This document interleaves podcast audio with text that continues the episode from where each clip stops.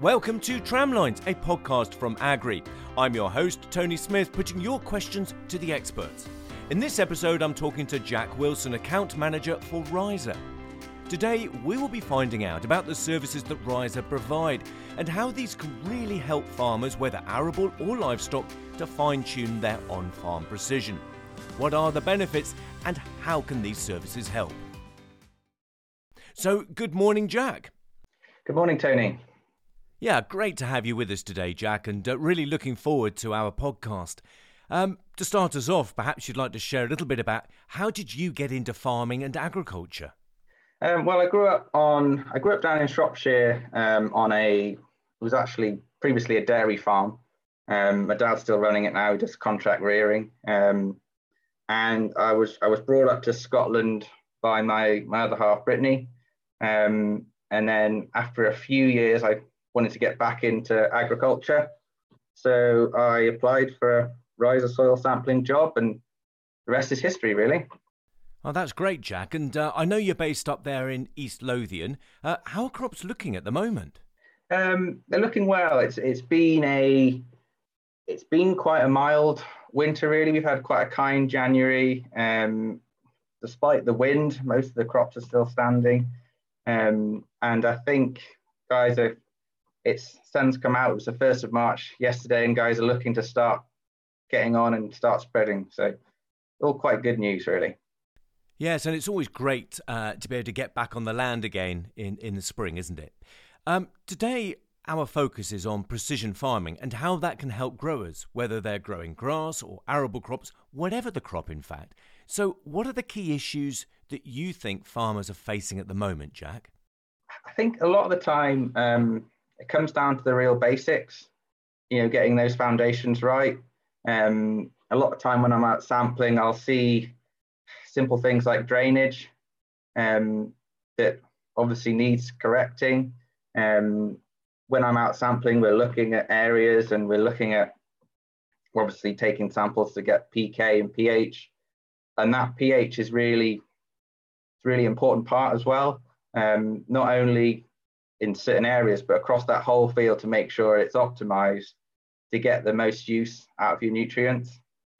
Sure, sure. So you're, you're talking about real sort of um, on the ground, your boots are muddy, you, you're walking those crops. What I'm really interested in, though, is the RHIZA services, these digital services that we've spoken about before on these podcasts uh, with some of the guys from RHIZA. And what I'm really interested in is what are those services, and then actually how can they help? So tell me a bit about these, this digital mapping, etc. What what are the services that you offer? Yeah, so there's there's a couple of things um, that we can do within RHIZA. Um, previously, we've we've done something called EC scanning. So that's that's discs in the ground pulled by either a quad bike or a pickup and that's measuring the electric conductivity of the soil. So it's it's giving you a, a gauge towards the nutrient holding capacity.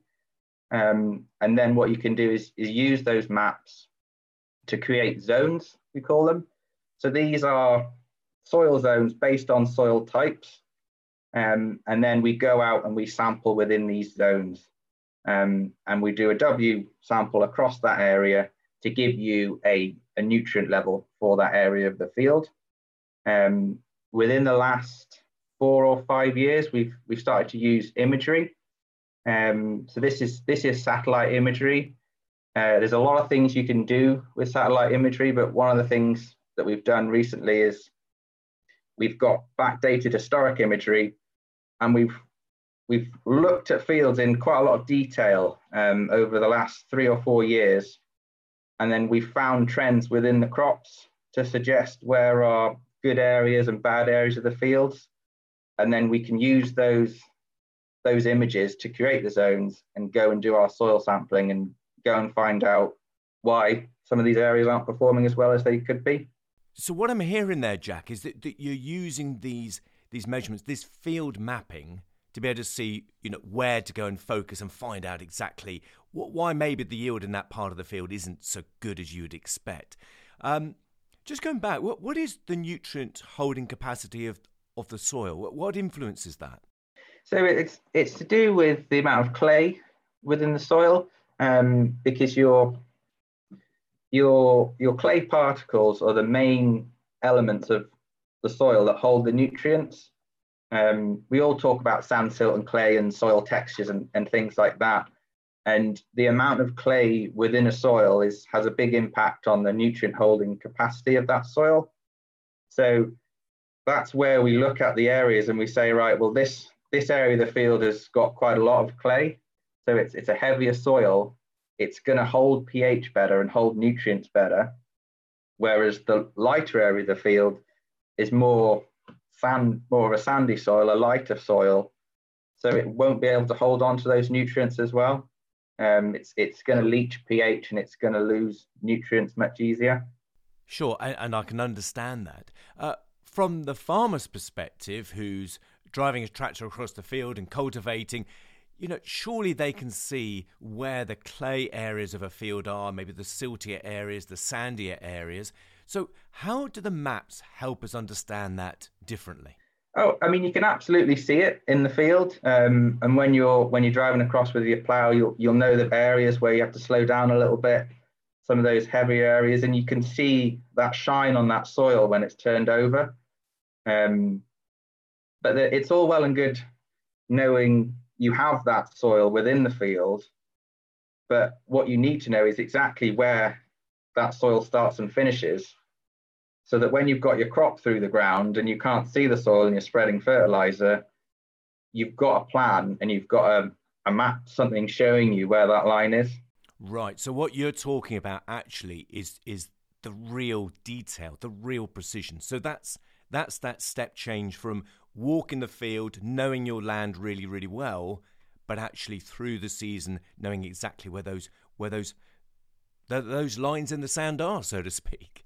Yeah, exactly. And, and farmers will be able to tell you roughly where they are, um, but you need to be able to have some sort of system in place where you can tell the machine, and the machine can do the work for you and increase, decrease the rate, and apply the product where it's needed.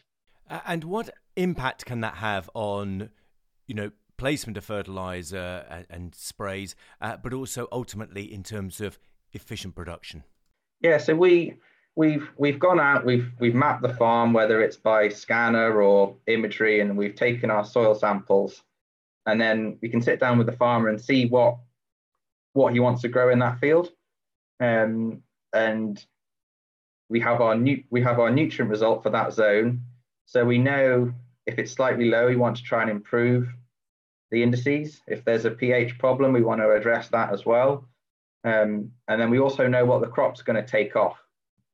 Um, so we all this information is built into our system, and we can give him a recommendation for fertilizer for those areas, and he can go and apply them using shape files or XML files or whatever he needs to plug into his equipment.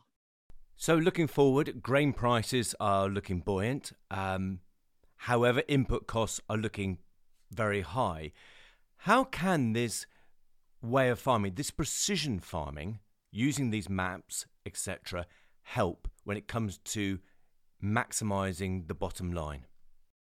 Yeah, I was talking to somebody yesterday, and it's it's become a real high stakes game farming these days. Um, and just putting a crop in is, is a huge investment. So what you, what you need is you need as much data as you can possibly get, just so you you you know what your costs are going to be. Um, and it used to be a case of all right, I'll put on 2010 10 or triple 16 or whatever it was because I always have. But now we can we can use this data to really fine tune that that plan, that analysis, and we can go on and we can use straights we can use different products and we can get the right product for the that's right for you and right for your farm. Sure, and and you yourself said you know you don't want to be just rolling the dice, and, and that makes that reminds me of what you just said there about it being a high stakes game. I mean, yeah, it's a big investment, isn't it? And and a real risk if you get it wrong. So, I guess what you're saying here is make informed decisions with as much data as you can get. Yeah, exactly. And a few guys this year have said, "Oh, I, can't afford to put the fertilizer on. I'm, I'm gonna, I'm gonna just take a P and K holiday," um, which which is which is fine. But you need to have that data to back up your decision. And like you said, if, if you haven't got that data, it is a risk and you are just rolling the dice, if you like. Sure, and, and, Tom Land in previous podcasts has, has, said a similar thing, which is, you know, if you're going to take a P&K holiday, where are you going to do that? What part of the farm? What part of a field? Okay, just coming back to some of this data that you're able to uh, glean to obtain uh, from RHIZA, just tell me um, a bit about the different layers of information that through the season you can get hold of.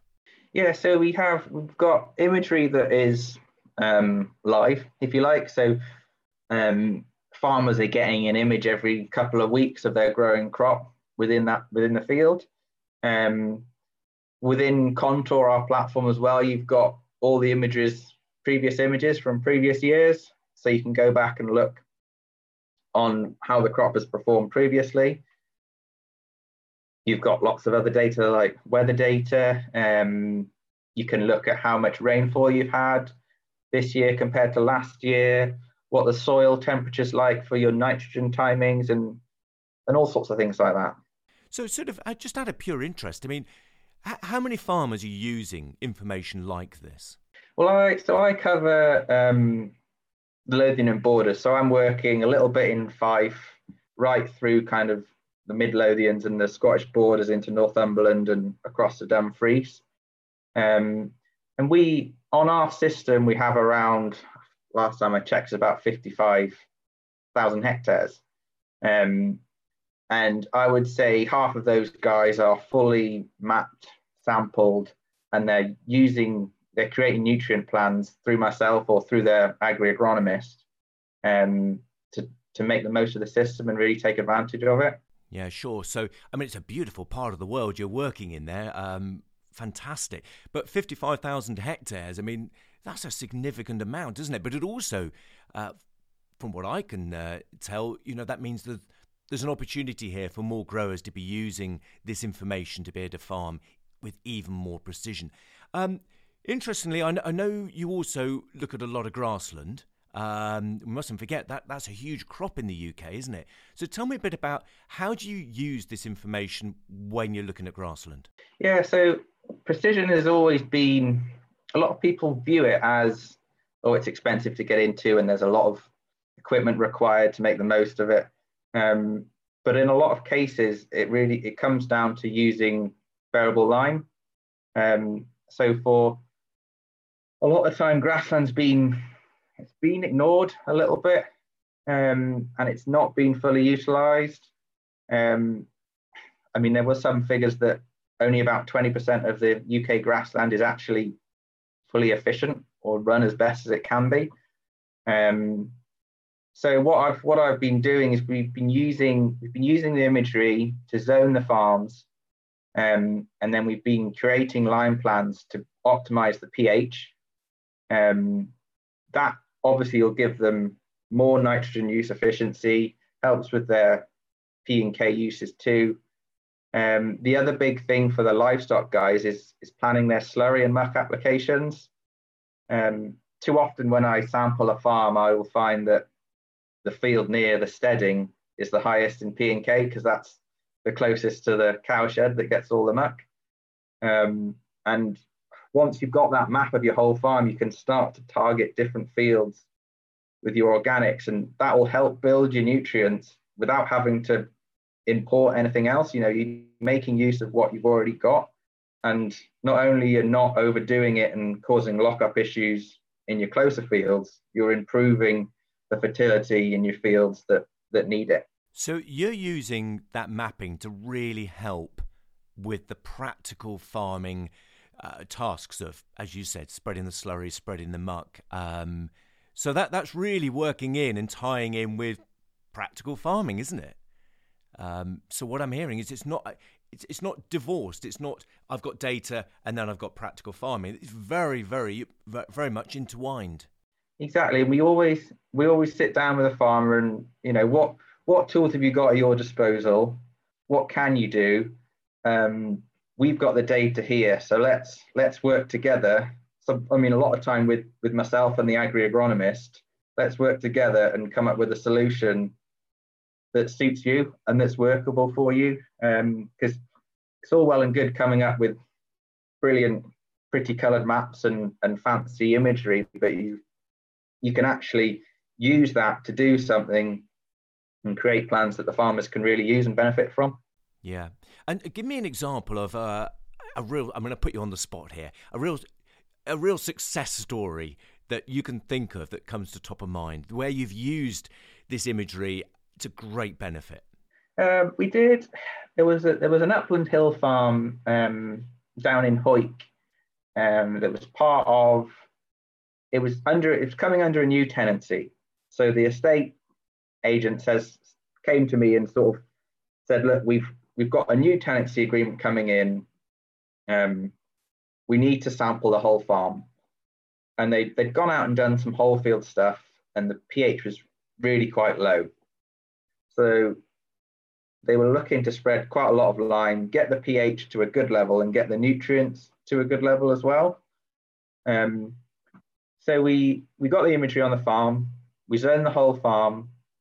Um, I actually went out and sampled that one myself, and then we created plans to take the farm from where we had fields at pH of some of them were down at five, a lot of them were 5.2 so within within RHIZA and Contour, we created plans to get all the fields up to a pH of six as a start. Um, that was a kind of that's actually been a three-year process of applying lime with multiple applications on some fields.